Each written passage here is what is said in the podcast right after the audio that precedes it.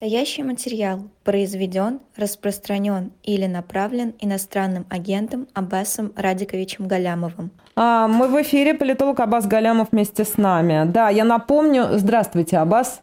Здравствуйте, Аббас. Здравствуйте. Я голосование напомню, что у нас сейчас прямо а, проходит а, в нашем чате. Израиль должен остановиться? Да, нет. Пожалуйста, вот выберите вариант ответа, который вам ближе, и а, проголосуйте. Собственно, Аббас, у меня, знаете, первый вопрос к вам. Путин в Пекине, да, или где он? В Пекине он э, находится. Ну, в общем, в Китае он улетел. Да, а Путин в Китае. Про войну в Украине мы эти дни практически не говорим вообще, какие-то отголоски. А, как, как вообще так получается? Скажите, пожалуйста. Ну, так э, вы же журналисты, вы, вы, вы лучше меня это знаете, что новый информационный повод всегда перебьет э, старый информационный повод, но это э, на какое-то время происходит. Э, вот. А если, э, значит, если вот старый информационный повод на время перебитый, если он олицетворяет собой какой-то серьезный политический тренд новый, то, то он вернется. А, смотрите, я ну, вчера, простите, я только я уточню тут просто, Аббас, я вчера, вы знаете, меня ужаснуло, честно говоря, в разговоре с э, многими людьми, которые э, выступают против войны, а они говорят, что как-то вроде как Россия даже не такой чудовищной сейчас выглядит. Хотя в моем Но, представлении, э, конечно, это вообще не так. Ну, да. Не, но, собственно, вот это главный позитив, который получил Путин и российская пропаганда в результате всего происходящего. Потому что а до этого доминировало вот это ощущение кошмара Бучи, а теперь, когда там живым детям голову отрезают или там а родители привязывают к детям и живьем их сжигают вместе, но, конечно, это, это перекрывает по степени зверства значит, то, что люди видели а, в Буче. Ну, то есть там расстреливали, насиловали, взрывали, там, да, но вот таких и совсем уж средневековых пыток, ну, я, во всяком случае, не слышал, по-моему, не было. Ну, плюс этот, этот же повод э, Буча уже, что, уже там полтора года уже, а, вот, а, а это Ну, поначалу звучали сравнения а, того, что это как да. раз э, Буча, да? А, да, да. Значит, э, и вот я начал говорить о том, что э, на какое-то время лишь происходит это перекрытие, а потом э, возвращаются тренды.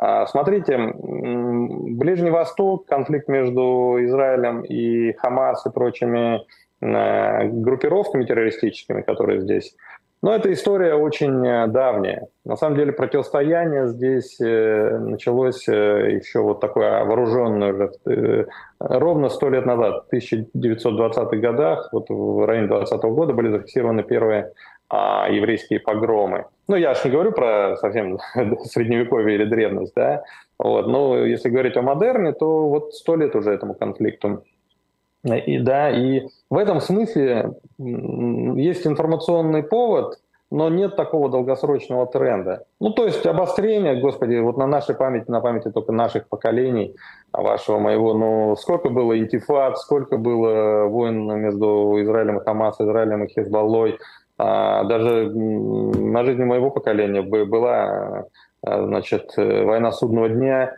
это когда на территории Израиля вторглись с севера и с юга одновременно около миллиона человек. Э, представляете масштабы, да, там, а, ну, то есть это, это более массированное вторжение было с точки зрения живой физической силы, чем э, вторжение э, России в Украину сейчас. Ну вот, то есть тут вот, строго говоря, ну, такая вот история, к сожалению, давняя, а, вот, и она, она, она, она вот сыграла в информполе на какое-то время только. А вот война между Россией и Украиной, и Украиной это уже не просто новость, это, это новый тренд. Война в Европе, да, это, это что-то другое. Вот Ближний Восток всегда полыхал, тут всегда стреляли, всегда горело. А, в этом смысле мир к этому привычен. А в Европе это другая история. Поэтому я не думаю, что вот этот эффект, о котором вы говорите, он э, перекроет э, войну в Украине там навсегда. Все, теперь про нее забыли. Нет, пройдет какое-то время, а, неделя, две недели, три, да, и война в Украине вернется на первые полосы. А вот вы сказали про войну в Европе, да? А может ли каким-то образом, вот суть потому, что мы видим эти погромы, эти пропалестинские, проарабские демонстрации, теракт в Брюсселе, а, это не Европа, это другие страны, это все-таки Ближний Восток, но тем не менее атаки на израильские посольства, может ли это стать частью и европейской проблемы в том числе?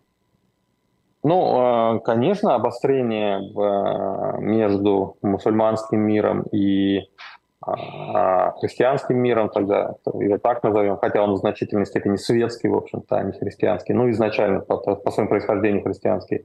Это обострение, конечно, будет иметь э, место, и какое-то время а, это, эта история будет доминировать во внутренней повестке. Но опять, вот все равно первый раз, что ли. Да, вот, Но... вот главная, главная эта проблема. Вот война между Россией и Украиной, это вот первый раз, это, это что-то невиданное, новое, чрезвычайно масштабное, да. А, вот, а теракты в Европе, ну, они, к сожалению, с определенной периодичностью случаются, и, а, по, по, и какие-то там пропалестинские манифестации случаются, и а, исламисты там пытаются активизироваться в какие-то моменты. Поэтому это, эта да. тема все равно вот, э, надолго эффекта, чтобы все, похоронили войну в Украине, и она больше не всплывет, но нет, этого не будет. Давайте конкретно спрошу. А, вы говорите первый раз, что ли, но при этом как бы вот есть чаша терпения, она в какой-то момент может переполниться. Означает ли это, может быть, про Европу спрошу, может ли это означать а, изменение миграционной политики в Европейском Союзе в настоящий момент?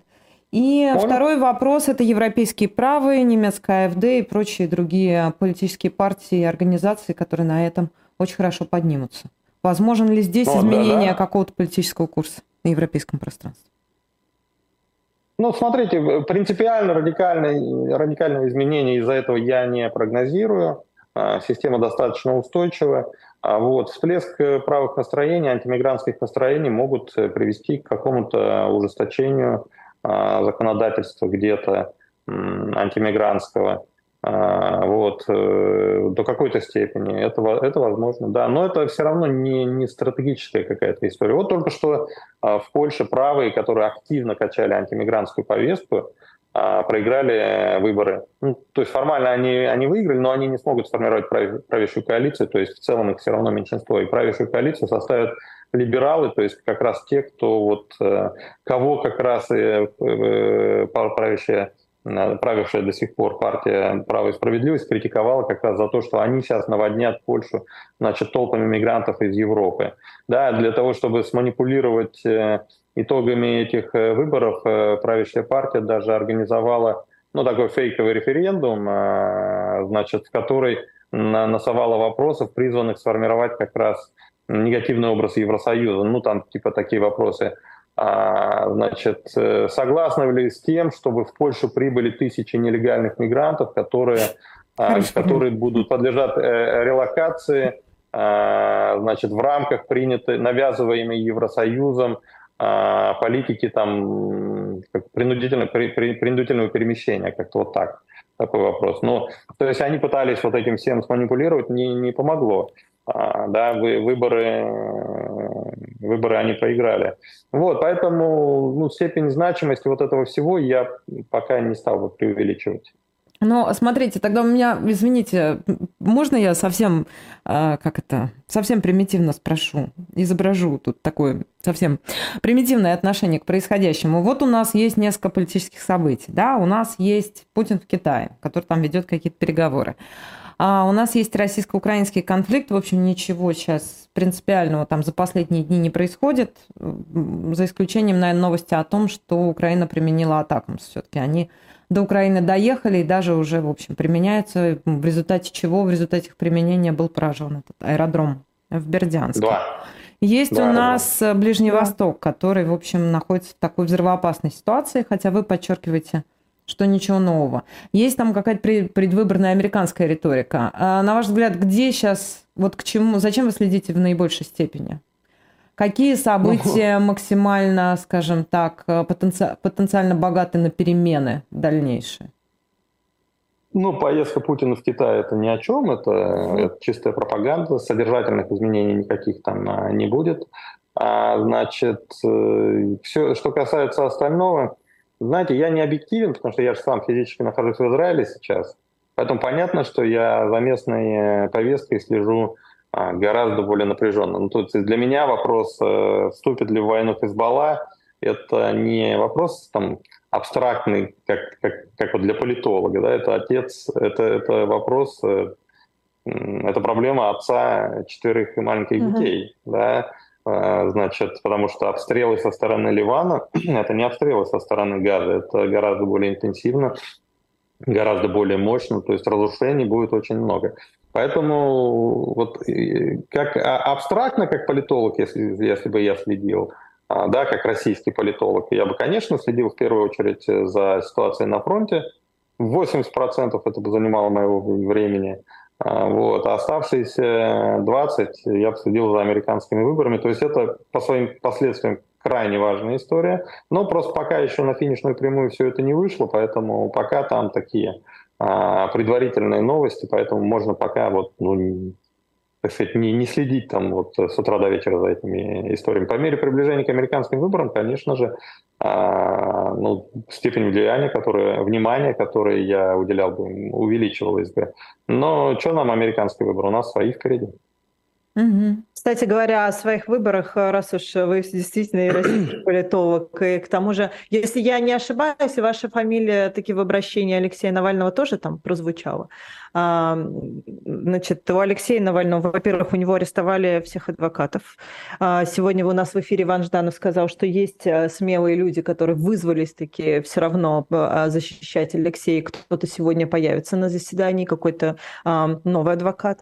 Вот. Но некоторую ну, понятно, что саму стратегию Алексей Навальный сказал, что попозже, через несколько месяцев, скорее всего, опубликует. Но задал 10 вопросов о выборах 2024 э, года. Видели ли вы это? Ответили ли вы на эти вопросы? И вообще, как э, к подобному относиться? Говоря как раз о выборах, которые действительно в России будут уже не так э, далеко это все будет. Да, я вчера даже публично отвечал на эти вопросы в эфире популярной политики. Это канал Алексея же. Навального. Как Им же и ответили. Да, Нино Разибашвили мне прямо в прямом эфире зачитал. То есть этот эфир был буквально через час после того, как он опубликовал свой пост. Я его успел, успел только пробежать. Она вышла со мной в эфир. И первым делом, вы, говорит, читали? Я говорю, ну, я просмотреть успел. А вы готовы ответить? Я говорю, ну, давайте попробуем. Ну, и я отвечал и комментировал. В общем, Э, большая часть эфира, по-моему, у нас прошла по этому поводу. Так что да, я ответил. Ну, сам по себе заход э, правильный. Навальный пытается рационализировать э, проблему, в которой очень много эмоций, очень много, знаете, такой пыли поднялось, которая мешает видеть сущности. И Навальный делает, он, он даже, я бы сказал, как психиатр выступает. А, по отношению к нашему политическому политикуму, да, он, он пытается вот э, проговорить, э, так сказать, то, что нас травмирует, да, с тем, чтобы вот это все рационализировать. А, значит, э, поэтому инициатива хорошая, правильная. Чем больше людей на эти вопросы ответят, тем будет лучше.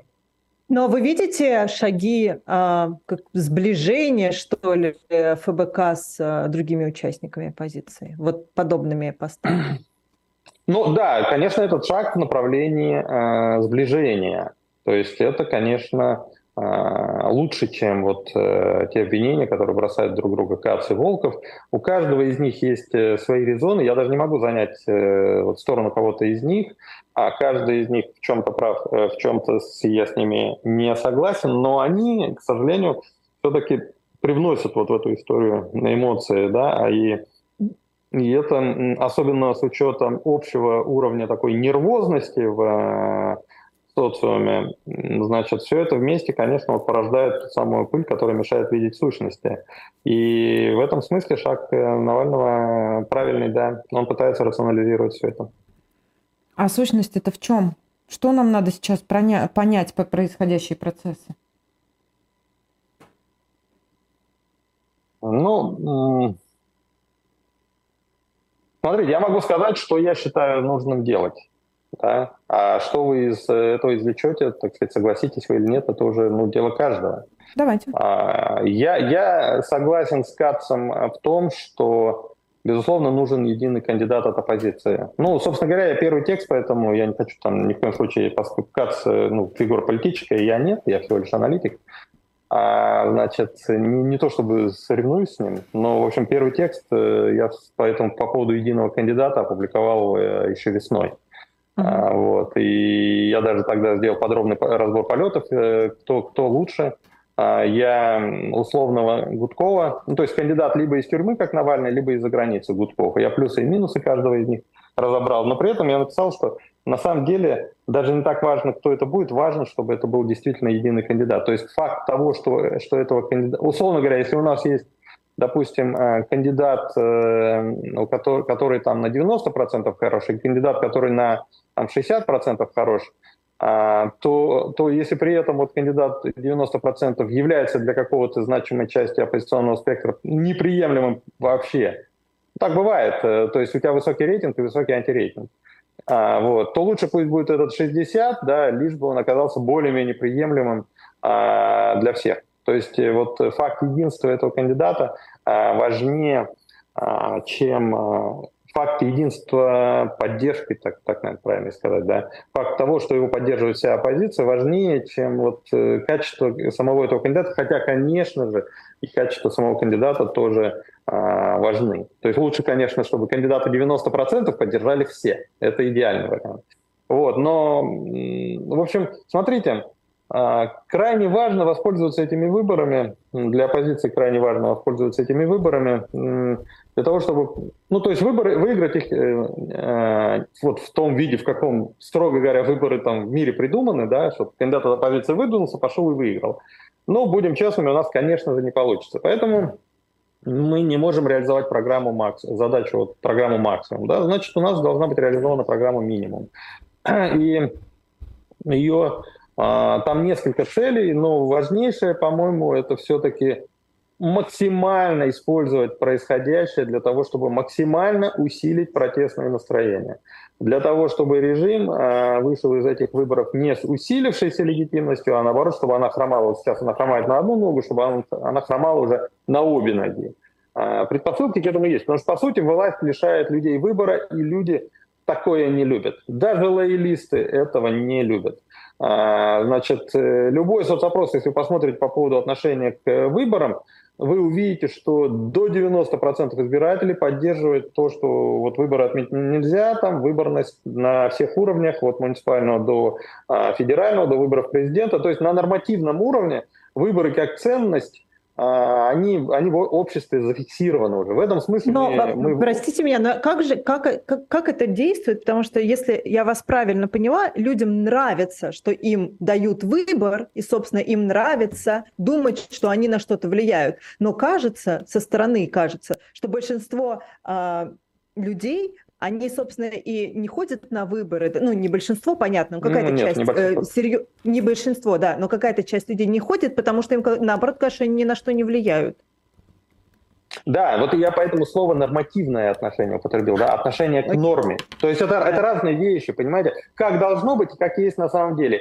И задача оппозиции как раз и заключается вот создать зону, вот точку напряжения между двумя этими полюсами показать, что на самом деле как есть, это не так, как должно быть. И для этого нельзя ни в коем случае отказаться от выдвижения кандидата, а, сказав, да, все равно не зарегистрируют. Вот это прям подыграть Кремлю а, по полной программе. С точки зрения Кремля, это вообще идеальная ситуация. Значит, Кремль демократичен, но все, кто выдвинулся, мы всех зарегистрировали, какие претензии? Да, и все, и значительная часть избирателей, понятно, что политический класс, вот, активисты, там, наша аудитория, это, это, это другая чуть-чуть группа людей. Я говорю о том, что надо выходить за пределы этой группы и протест усиливать вот в тех самых аморфных массах. А, значит, и они должны э, увидеть, что нет, власти отказывают а, от оппозиции. Для этого кандидат должен быть выдвинут, и максимально серьезно должна быть проведена кампания по сбору подписей, ну, настолько, насколько это возможно в нынешних условиях. Понятно, что эта штука в значительной степени осложня... осложняющаяся благодаря репрессиям, ну так это, это все и надо демонстрировать. То, что очевидно нам, вот это принципиально важно понимать, то, что очевидно нам, далеко не всегда очевидно рядовому обывателю. Да, и, и наша задача донести до него. Вот если он, э, понимаете, главный вопрос сегодняшней повестки, это, конечно же, вопрос о войне а, и мире. И когда Кремль предложит э, нам, э, обществу, выбор из, условно говоря, четырех-пяти кандидатов, которые все за войну, то это значит, это значит, что, в принципе, ну, фикция, да, то есть э, ни одного кандидата за мир, а нету, все кандидаты за войну, а это ключевой так, Ну, вам скажут, это как раз и показывает настроение общества, что все так поддерживают. А общество, да, да они-то скажут, понимаете, с них станется. Но вопрос, поверят ли им? Вот же, вот же в чем смысл-то. Да? И если оппозиция ведет массированную кампанию, даже если она чисто в интернете без офлайна, слава богу, уже больше половины населения научились черпать э, значит, политическую информацию из э, интернета.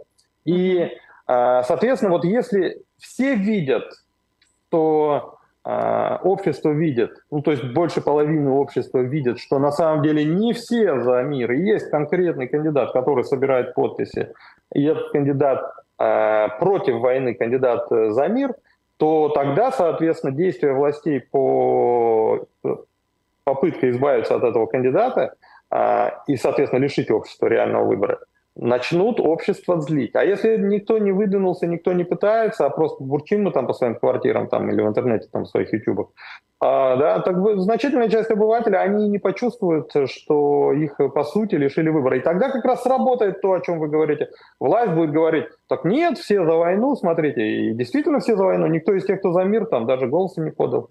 А, вот. В этом смысле я согласен с Кацем, что единый оппозиционный кандидат крайне важен. То есть почему он единый должен быть? Потому что нужен кумулятивный эффект. Раз в какой-то веке оппозиция объединилась, понимаете? Это же бомба, это сенсация. Он должен быть внутри вот России, Аббас? Не, не принципиально. На самом деле, вот я говорю, я писал большой текст, я разбирал там э, Навальный из тюрьмы. Ну да, вот тогда Гудков. Из-за, угу. из-за границы, да, там. Э, лучше, если это будет, кстати, если уже кандидате говорить, то чтобы это была, я тоже отдельно об этом писал, не политическая, так сказать, фигура, но не, не из тех, кто, а, ну, условно говоря, и не Гудков, и не Навальный. То да, есть Тихановская, что... извините. Вот, вот, э, да, да, да, да, да, mm. да. Кто-то, кто-то, кто на, на самом деле, конечно, лучше, если это будет не все-таки такая не классическая домохозяйка, а кто-то из околополитических... Общественный деятель. Там, журнали, журналист, общественник, там, я не знаю, там, человек, занимающийся благотворительностью, Ройзман, там, ну, то есть тот, кто на выборах не, не участвовал, не выдвигался, а, потому что значит, вот объединиться политикам, как я понимаю, вокруг кого-то сложнее, ну, то есть у них ревность между собой уже такая давняя, да, а поддержать условную там Тихановскую или там условного Ройзмана легче, ну, то есть по отношению к ним Ройзману, э, по отношению к ним нет такой ревности, потому что, ну, они, а, а, он же общественник, так сказать, он же даже не конкурент для меня, так сказать, да, а, вот. Поэтому лучше, если это будет человек такой не политический, а, который раньше в выборах не участвовал. Ну и опять же, это подчеркнет значит, то, что происходит что-то экстраординарное. Выдвижение Гудкова, который вы, участвует в выборах всегда, выдвижение Навального, который всегда пытается выдвинуться, тем более Явлинского, там, который с 90-х годов у нас там выдвигается, это все ординарно. То Они же самое, что и было всегда. Да, да, да, да, да. А если выходит тот, кто раньше во всем этом не участвовал, да, то он, а, он, ну, он получает возможность сказать, слушайте, я вообще не политик, вы знаете, я никогда не хотел этим заниматься. Но я просто не могу смотреть на все то, что происходит сейчас. Потому что это, ну, это же кромешный ад какой-то. Аббас. И я, так сказать, презрел свои, свои, свои, свои привычки, свои установки, да, и, и, и, и как бы ему веришь, потому что факт есть факт. Раньше не участвовал, теперь участвует. Да, извините. А, пару сообщений из чата прочитаю. Значит, Waterfall пишет, в моем окружении люди не верят никому, ни власти, ни оппозиции, никому. И Lady Tess пишет, если завтра будут честные выборы, все равно выберут Путина. Пропаганда хорошо поработала. Либералы равно не, Чубайс, а Чубайса ненавидят все. Вот, может, можете прокомментировать? Да, ну, Чубайс... Это... Да. Чувак, человек, который это написал, ну, он, не знаю, лет 20 назад прекратил, видимо, за политикой следить.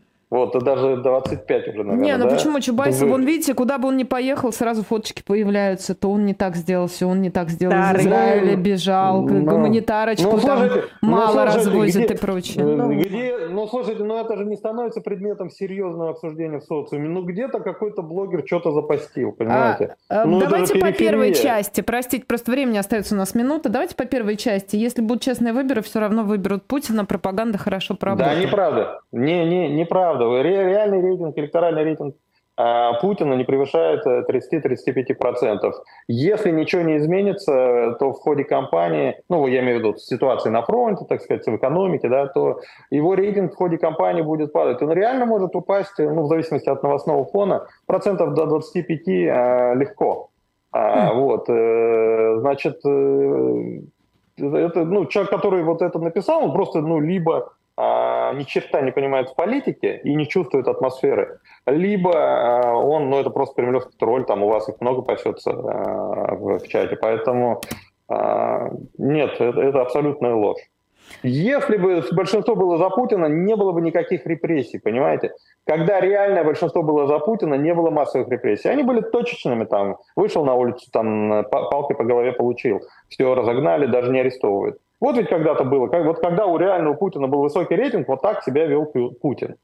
А то, что сейчас э, за- по, по любому поводу, за любое слово там, тебе дадут срок э, от 10 до 20, там сколько Кармурза, 23, по-моему, получил, да? Вот это демонстрация того, э, насколько реально популярен Путин в обществе. Ну, то есть, Если- правильно я поняла, чем серьезнее репрессии, тем ниже рейтинг Конечно. Путина? Мгм. Нет, нет, нет, нет, нет, Репрессии, тем ниже поддержка Чем ниже, чем ниже уровень поддержки Путина, тем серьезнее репрессии. Но дальше вступает вот эта вот та закономерность, о которой вы сказали. Чем, чем сильнее репрессии, тем, опять же, ниже а, уровень Путина. Да, уровень, у- ну, то есть уличного протеста нет, люди боятся. Даже там в социальных сетях боятся писать. Вот. Но реальный рейтинг э, э, падает, потому что репрессии людям не нравятся. Если даже вы Z-каналы посмотрите, вы увидите, что они возмущаются по поводу попыток возбудить э, всякие дела, значит, э, оштрафовать там а, людей, которые рассказывают о- правду о ситуации на фронте. То есть даже это Z-сообщество на самом деле недовольно отсутствием э, свободы слова и государственными репрессиями. А, Вот. Э, Я, позвольте, к голосованиям вернусь. Э, Значит, во-первых, мы по Израилю голосовали долго, и я спросила, мы спросили у вас, должен ли Израиль остановиться, да, на фоне, а, на фоне сотен погибших в больнице в Газе и на фоне призывов со стороны, в том числе, например, Организации Объединенных Наций, немедленное прекращение огня. Вот к чему, собственно, и призывают. Э, Должен ли Израиль остановиться? Э, Должен остановиться, так полагают, 35%. Не должен останавливаться 65% проголосовавших. Вот, и самодеятельность от Лукьянова. Значит, пока мы тут с тобой, Ира, ведем интервью с Аббасом Галямовым, а, Лукьянов лютует в чате и самостоятельно Это запустил видео- голосование. Да, без, без нашего ведома. Наш видеорежиссер запустил голосование, если будут честные выборы, россияне выберут Путина, да или нет. А, ну вот, давайте посмотрим, какие у нас результаты. Если будут честные выборы, россияне выберут Путина, да, 35%, нет, 65%. Вот таким образом распределились голоса. Ну, а мы прощаемся, да? Правда же? Время-то уже. Да, Время-то время уже вышло, истекло. Спасибо да. большое. Абаз Галямов, политолог, был нашим Спасибо. гостем. Спасибо большое. Спасибо, Аббас. Утренний Берегите разворот. Себя и семью свою в Израиле, да. да. Да. Спасибо. Спасибо. Да, Спасибо. До свидания. Спасибо. Счастливо. А, Ирина Баблоян и